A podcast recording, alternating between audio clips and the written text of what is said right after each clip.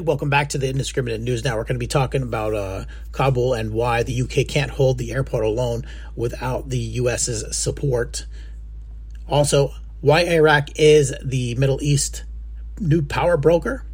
Um, Britain is preparing to deport more Zimbabweans and Thailand's protests are turning deadly. First off, Afghanistan, why the UK can't hold the airport without the United States. The United States is providing the bulk of the troops to keep the airport secure says BBC defense correspondent Jonathan Beale. It also essentially running an airport. The U.S. is also providing intelligence and surveillance for the operation, which would take significant time and resources. Without U.S. military power, there'd also be an increase in risk for those left behind. One of the main limiting factors for the UK is the air support, according to Nick Reynolds of the Royal United Services Institute think tank. Protection from fighter jets, excuse me, from fighter jets or helicopters is vital particularly if the evacuation were to come under attack. The U.S. is currently providing this. The RAF's limited number of transport aircraft mean the UK does not have the capability capability to conduct the effective evacuation by itself, especially not under a time pressure. The UK's smaller military capacity would be making it going uh, would be making going it alone very difficult and unrealistic. So, who has troops at Kabul? American troops are currently the largest presence at Hamid Karzai International Airport, around 6,000 are present. There have been American jets patrolling the skies as well as attack helicopters present. The UK has more than 1,000 at the airport, including Army's A 16 Air Assault Brigade. I wonder if the Taliban got uh, brave and decided to push into the airport. Smaller contingents from NATO members, including France, Germany, and Turkey, are also present. Norway has also been playing a role with, uh, with a hospital at the airbase. NATO says it has around 800 civilian contractors on the ground, most of them at the airport. So, what does the UK want? UK Prime Minister Boris Johnson expected to urge US President to postpone the planned August 31st withdrawal during an emergency meeting of the G7 leaders on Tuesday. On Monday, Armed Forces Minister James Heappey said about 1,800 eligible people or UK passport holders were made in Afghanistan. He said there's also 2,275 Afghans who can be resettled, having worked with the UK government, and more people under a wider Afghan civil society who would like to get if we're able to. So it sounds like they're cherry picking. Uh, more than 6,600 people have been evacuated to the UK in the past week, and further flights are planned. But Defense Secretary Ben Wallace has made clear that the American forces leave Kabul will have to leave as well. So, what the U.S. said, UK, uh, sorry, United States President Joe Biden said that there are discussions going on about the extending the August 31st deadline. But on Sunday, he said he hopes he will not have to extend it. President Biden previously said the U.S. was doing everything it could do to provide safe evacuation for the Afghan allies. Uh, the U.S. has flown nearly 28,000 people out of the airport in the past week. The positions of the UK and US reflect different priorities, according to Nick Reynolds. He said the UK wants to evacuate as many people as possible, with the timetable a secondary concern. Sticking to the th- August 31st deadline was a higher priority for the US. Priority.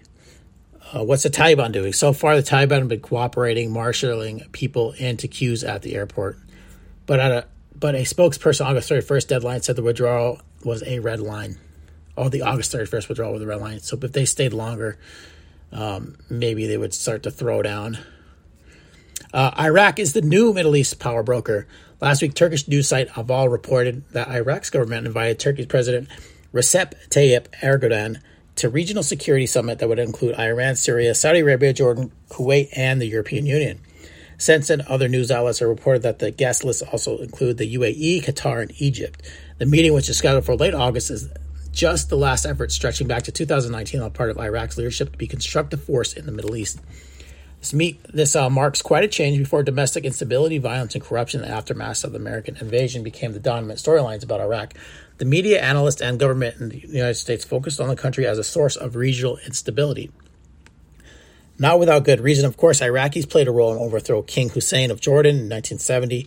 A decade later, Iraq President Saddam Hussein launched military options that would become the Iran-Iraq War. It lasted eight years and killed anyone, anywhere between 1 million to 2 million people. And Saddam also invaded Kuwait in 1990, declaring, Iraq's, declaring it Iraq's 19th province. Now, Iraqi Prime Minister Mustafa al-Kadhimi who gets high marks from almost everyone for his determination to alter Iraq's political and economic fortunes, has come to believe that they have a chance of resolving the problems inside Iraq. He must play a role to help settle the programs around it. He may be onto something. Instability in Iraq's neighborhoods contribute to the country's multiple problems, But does Baghdad have the influence, resources, and prestige to forge a more stable region? The Iraqi leader has some assets to work with here, mostly on his own prestige and the relationships fostered with the head of Iraqi intelligence services between 2016 and 2020. But it remains unclear why the Saudis, Emirates, or the Egyptians need Iraq's help. Okay, Britain de- uh, preparing to depart more Zimbabweans. Britain, which deported 14 Zimbabweans uh, from Zimbabwe a month ago, is expected to send back another 20 more people with criminal records. Um, Pardon Tapfumeni, an attorney representing some of them, uh, said deport- deportation is part of an agreement made by the president. Emmerson's government and the UK for uh, for the forced return people who committed crimes in Britain. Those caught will be sent back home, and everything depends on the status of their case. Most of these people cases have been exhausted; they've been here rejected by the courts and have gone through the court system about three or three to five years ago. Finally, Thailand's protests are turning dangerously violent. Thailand's mass protests in August 2020 almost had a festival atmosphere. Students turned celebrating, gave rousing speeches, and monarchical reform. Smaller protest groups abroad and beyond the fight for democracy to stand up for liberal car- causes such as LGBT rights.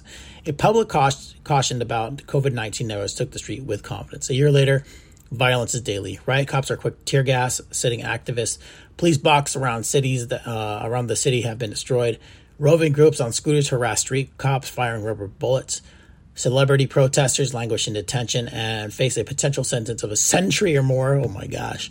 Protesters march even through Thailand has gone through a handful of COVID 19 cases, more than 20,000 a day, with only 8% Thailand fully vaccinated. All right, everybody, I'm going to wrap it up right there. Thanks for listening to the Indiscriminate News Network. I'm your host, Jason St. Clair. Take care, and I hope everybody's doing well. Appreciate everybody listening. Thank you.